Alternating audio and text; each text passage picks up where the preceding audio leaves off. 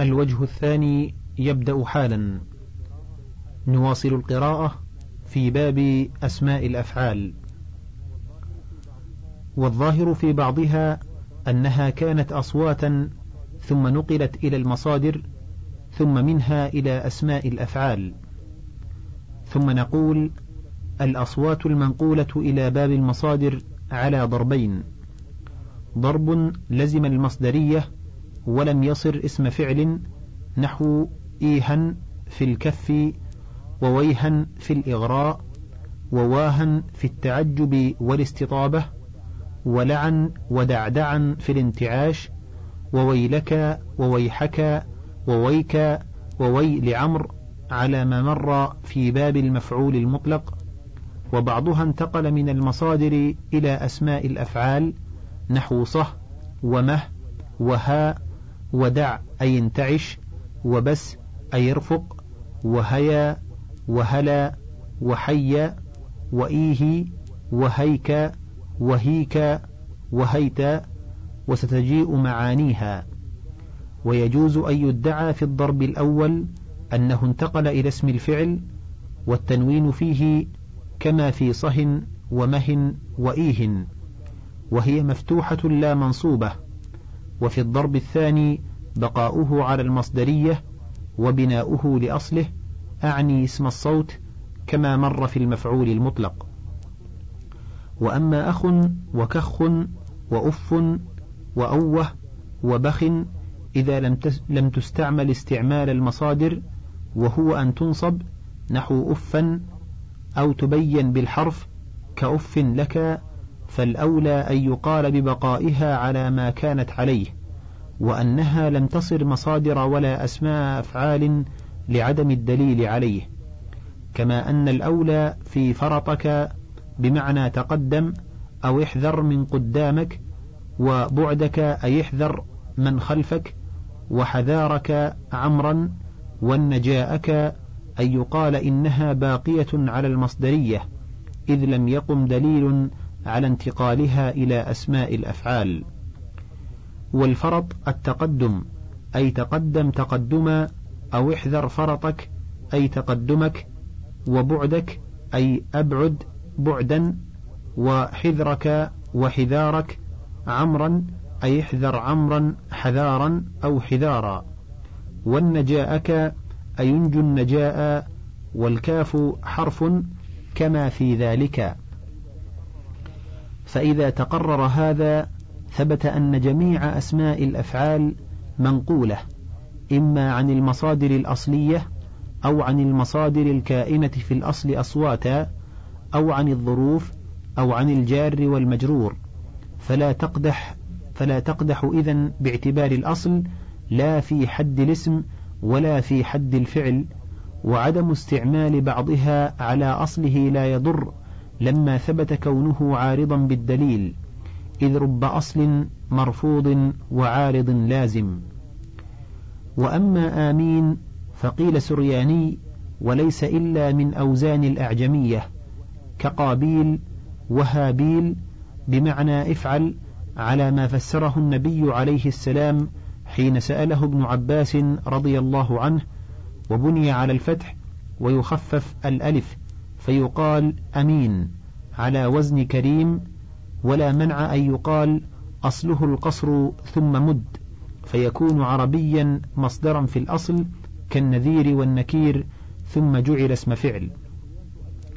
وكان القياس ألا يقال لاسم الفعل الذي هو في الأصل جار ومجرور نحو عليك وإليك اسم فعل لأن نقول لمثل صه ورويدا إنه اسم بالنظر إلى أصله والجار والمجرور لم يكن اسما إلا أنهم طردوا هذا الاسم في كل لفظ منقول إلى معنى الفعل نقلا غير مضطرد كالمضطرد في نحو رحمك الله ولم يضرب. فيصح أن يقال في كذب العقيق بالنصب إن كذب اسم فعل كما يجيء. ثم اعلم أن بعضهم يدعي أن أسماء الأفعال مرفوعة المحل على أنها مبتدأة لا خبر لها كما في أقائم الزيدان. وليس بشيء لأن معنى قائم معنى الاسم وإن شابه الفعل أي ذو قيام فيصح أن يكون مبتدأ بخلاف اسم الفعل. فإنه لا معنى للاسمية فيه ولا اعتبار باللفظ فإن في قولك تسمع بالمعيدي تسمع مبتدأ وإن كان لفظه فعلا لأن معناه الاسم فاسم الفعل إذا ككاف ذلك وكالفصل عند من قال إنه حرف. كان لكل واحد منهما محل من الإعراب لكونهما اسمين فلما انتقل إلى معنى الحرفية لم يبق لهما ذلك لأن الحرف لا إعراب له فكذا اسم الفعل كان له في الأصل محل في الإعراب فلما انتقل إلى معنى الفعلية والفعل لا محل له من الإعراب في الأصل لم يبق له محل من الإعراب كما ذكرنا في المفعول المطلق. وما ذكره بعضهم من أن أسماء الأفعال منصوبة المحل على المصدرية ليس بشيء إذ لو كانت كذلك لكانت الأفعال قبلها مقدرة. فلم تكن قائمة مقام الفعل فلم تكن مبنية. ولا نقول في أمامك بمعنى تقدم إنه منصوب بفعل مقدر بل النصب فيه صار كفتح فاء جعفر. وكذا لا تقول في عليك وإليك اسمي فعل إنهما حرف جر مع مجرورهما متعلقان بمقدر بل المضاف إليه في الأول صار ككلمة وكذا الجار والمجرور في الثاني. فصار اسم المصدر والصوت إذا كان اسمي فعل كالفضل وببه علمين لذات وصار المضاف والمضاف إليه والجار والمجرور في نحو أمامك وعليك اسمي فعل كعبد الله وتأبط شرا علمين فهي منقولة عن أصولها إلى معنى الفعل نقل الأعلام. وليس ما قال بعضهم إن صه مثلا اسم للفظ اسكت الذي هو دال على معنى الفعل فهو علم للفظ الفعل لا لمعناه بشيء إذ العربي القح ربما يقول صه مع أنه لا يخطر بباله لفظ اسكت وربما لم يسمعه أصلا. ولو قلت إنه اسم لاصمت أو امتنع أو كف عن الكلام أو غير ذلك مما يؤدي هذا المعنى لصح فعلمنا أن المقصود منه المعنى لا اللفظ وقد صار الفعل اسم فعل كما في قول عنترة كذب العتيق وما أشن بارد إن كنت سائلتي غبوقا فاذهبي. إذ روي بنصب العتيق وكذا في قول من نظر إلى بعير نضو فقال لصاحبه كذب عليك البزر والنوى بنصب البزر. قال محمد بن السري إن مضر تنصب به واليمن ترفع فمعنى كذب عليك البزر أي الزمه وخذه. ووجه ذلك أن الكذب عندهم في غاية الاستهجان ومما يغرى بصاحبه وبأخذه المكذوب عليه. فصار معنى كذب فلان الإغراء به أي الزمه وخذه فإنه كاذب. فإذا قرن بعليك صار أبلغ في الإغراء. كأنك قلت افترى عليك فخذه ثم استعمل في الإغراء بكل شيء وإن لم يكن مما يصدر منه الكذب. كقولهم كذب عليك العسل أي عليك بالعسلان. قال وذبانية أوصت بنيها وذبيانية أوصت بنيها بأن كذب القراطف والقروف أي عليكم بهما. وكذب الحج أي عليك به فكما جاز أن يصير نحو عليك وإليك بمعنى فعل الأمر فينصب به جاز أن يصير كذب وكذب عليك بمعنى الأمر فينصب به كما ينصب بالزم. قال أبو علي في كذب عليك البزر إن فاعل كذب مضمر أي كذب السمن أي لم يوجد والبزر منصوب بعليك أي الزمه. ولا يتأتى له هذا في قول عنترة كذب العتيق على رواية نصب العتيق وما ذكرناه أقرب.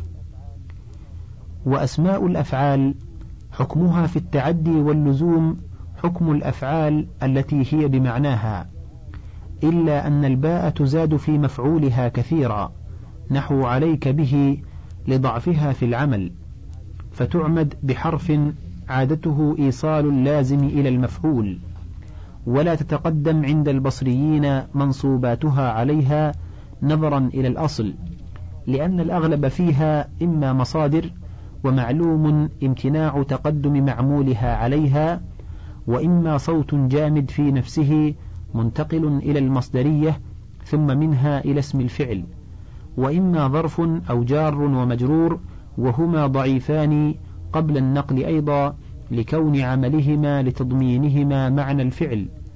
وجوز الكوفيون ذلك استدلالا بقوله يا أيها المائح دلوي دونك إني رأيت الناس يحمدونك. ودونك عند البصريين ها هنا ليس باسم فعل بل هو ظرف خبر لدلوي أي دلوي قدامك فخذها. وأكثر أسماء الأفعال بمعنى الأمر إذ الأمر كثيرا ما يكتفى فيه بالإشارة عن النطق بلفظه فكيف لا يكتفى بلفظ, بلفظ قائم مقامه ولا كذلك الخبر؟ ومعاني أسماء الأفعال أمرا كانت أو غيره أبلغ وآكد من معاني الأفعال التي يقال إن هذه الأسماء بمعناها. أما ما كان مصدرا في الأصل والأصوات الصائرة مصادر ثم أسماء أفعال فلما تبين في المفعول المطلق فيما وجب حذف فعله قياسا. وأما الظرف والجار والمجرور فلأن نحو أمامك ودونك زيدا بنصب زيدا كان في الأصل أمامك زيد ودونك زيد فخذه. فقد أمكنك فاختصر هذا الكلام الطويل لفرض حصول الفراغ منه بسرعة ليبادر المأمول ليبادر المأمور إلى الامتثال قبل أن يتباعد عنه زيد. وكذا كان أصل عليك زيدا وجب عليك أخذ زيد وإليك عني أي ضم رحلك وثقلك إليك واذهب عني. ووراءك أي تأخر وراءك فجري في كلها فجرى في كلها الاختصار لغرض التأكيد. وكل ما هو بمعنى الخبر ففيه معنى التعجب فمعنى هيهات أي ما أبعده وشتان أي ما أشد الافتراق وسرعان ووشكان أي ما أسرعه وبطآن أي ما أبطأه. والتعجب هو التأكيد المذكور وكلها بلا علامة للمضمر المرتفع بها. وبروزه في شيء منها دليل فعليته وأنه ليس منها كهلم وهيهات على ما يجيء وليس لحاق كاف الخطاب ولا التنوين في جميع هذه الأسماء قياسا بل سماع فيقتصر على المسموع فنقول الكاف إذا اتصل بهذه الأسماء نظر فإما أن يكون متصلا بما هو ظرف أو حرف جر في الأصل نحو أمامك وإليك أو لا. فهو في الأول اسم مجرور نظرا إلى أصله وفي الثاني ينظر فإن كان الاسم الذي اتصل به كاف الخطاب مما جاء مصدرا مضافا واسم فعل مع نحو رويد زيد وزيدا احتمل أن يكون الكاف اسما مجرورا نظرا إلى كون الاسم مصدرا مضافا إلى فاعله وأن يكون حرف خطاب نظرا إلى كون الاسم اسم فعل نحو رويدك زيدا. وإن لم يجز كون الكاف مضافا إليه فهو حرف كما في هاك إذ لم يأتي ها زيد بالإضافة كما جاء في رويد زيد ومثلهن جاءك وإن لم يكن اسم فعل على ما ذهبنا إليه. وقال الفراء الكاف في جميعها مرفوع لكونه مكان الفاعل وليس بشيء لأننا نعرف أن الكاف في عليك وإليك ودونك هو الذي كان قبل نقل هذه الألفاظ إلى معنى الفعل وقد كان مجرورا بلى يمكن دعوى ذلك في نحو هي, حي هلك وهاك لأن الكاف لم يثبت مع هذين الاسمين قبل صيرورتهما اسمي فعل. مع أن وضع بعض الضمائر موضع بعض خلاف الأصل وينبغي له أن يقول إن في نحو رويدا وهاء مجردين عن الكاف ضميرا مستترا كما في اضرب ولا يقول بحذف الكاف لأن الفاعل لا يحذف. وقال الكسائي الكاف في الجميع منصوب وهو أضعف لأن المنصوب قد يجيء بعدها صريحا نحو رويدك زيدا وعليك زيدا. وقال ابن بابشاذ الكاف في الجميع حرف خطاب كما في ذلك ويبطل قوله بما أورد على الفراء. وأما التنوين اللاحق لبعض هذه الأسماء فعند الجمهور للتنكير وليس لتنكير الفعل الذي ذلك الاسم بمعناه إذ الفعل لا يكون معرفا ولا منكرا كما ذكرنا في علامات الأسماء.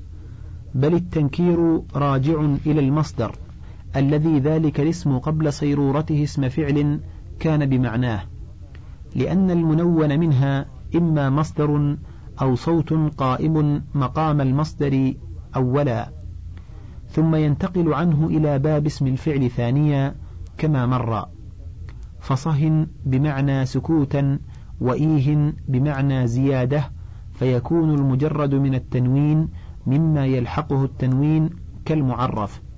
فمعنى صه اسكت السكوت المعهود المعين وتعيين المصدر بتعيين متعلقه أي المسكوت عنه.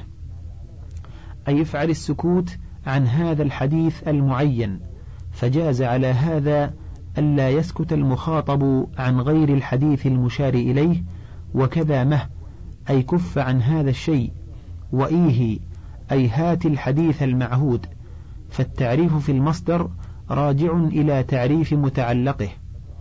وأما التنكير فيه فكأنه للإبهام والتفخيم كما في قوله ألا أيها الطير المربة بالضحى على خالد لقد وقعت على لحمي أي لحم وأي لحم فكأن معنى صه أسكت سكوتا وأي سكوت أي سكوتا بليغا أي اسكت عن كل كلام.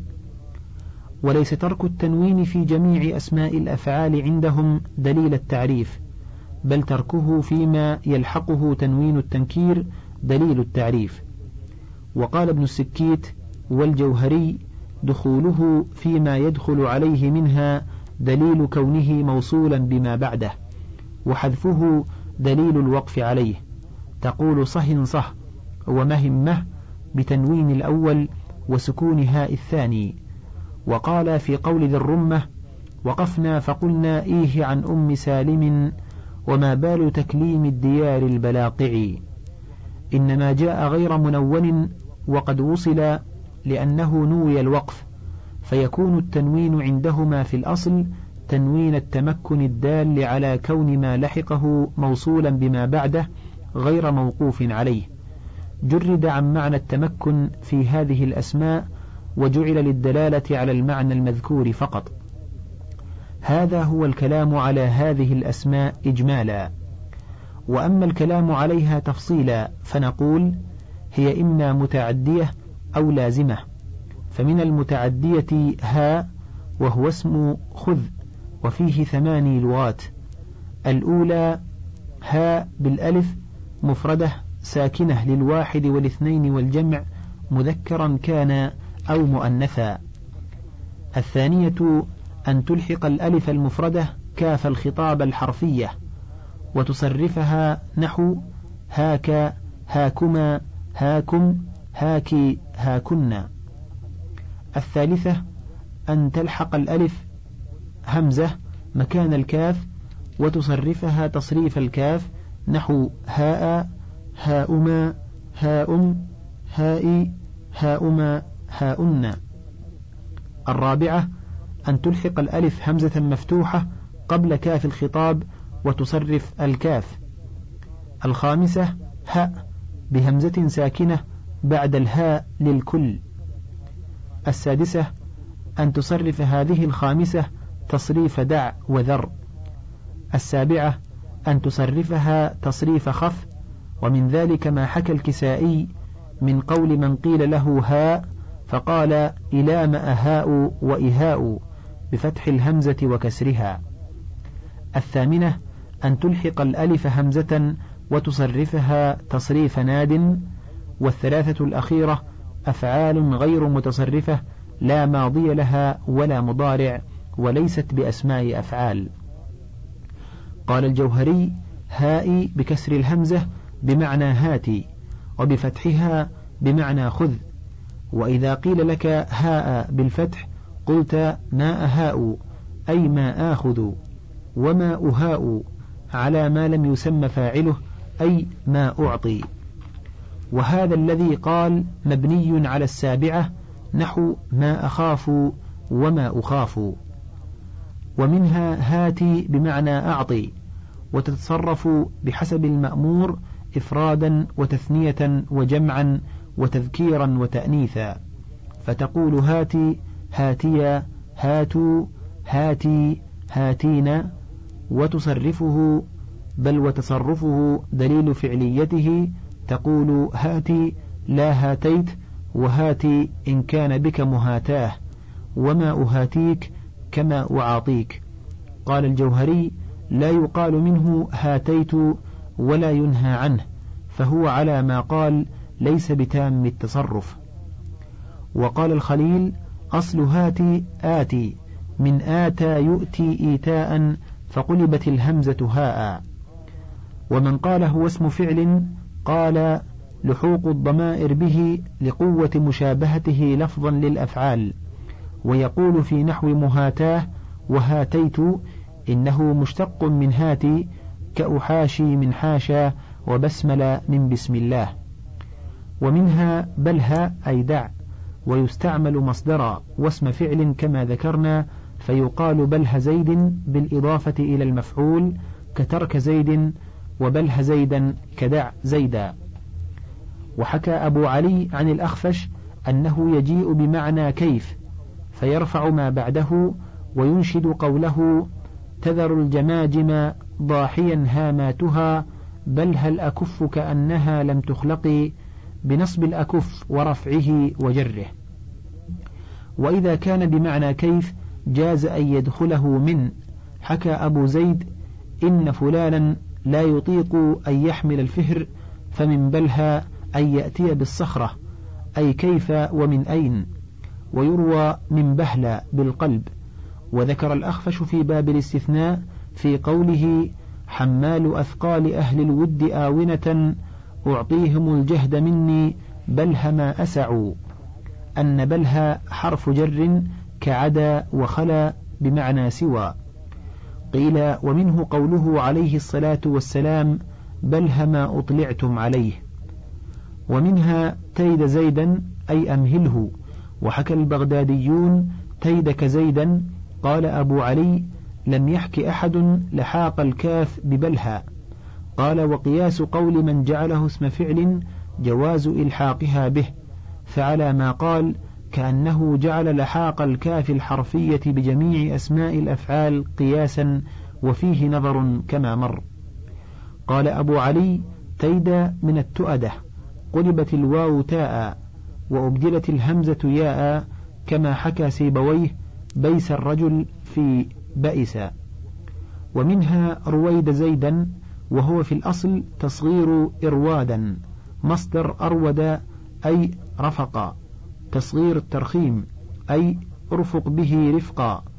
وإن كان صغيرا قليلا ويجوز أن يكون تصغير رود بمعنى الرفق عدي إلى المفعول به مصدرا واسم فعل لتضمنه الإمهال وجعله بمعناه ويجيء على ثلاثة أقسام. أولها المصدر وهو أصل الباقيين نحو رويد زيد بالإضافة إلى المفعول كضرب الرقاب ورويدا زيدا كضربا زيدا. الثاني أن يجعل المصدر بمعنى اسم الفاعل إما صفة للمصدر نحو سر سيرا رويدا أي مرودا أو حال نحو سيروا رويدا أي مرودين. ويجوز أن يكون صفة مصدر محذوف وقوله تعالى أمهلهم رويدا يحتمل المصدر وصفة المصدر والحال. والثالث أن ينقل المصدر إلى اسم الفعل لكثرة الاستعمال بأن يقام المصدر مقام الفعل ولا يقدر الفعل قبله نحو رويد زيدا بنصب زيدا. وإنما فتح رعاية لأصل الحركة الإعرابية.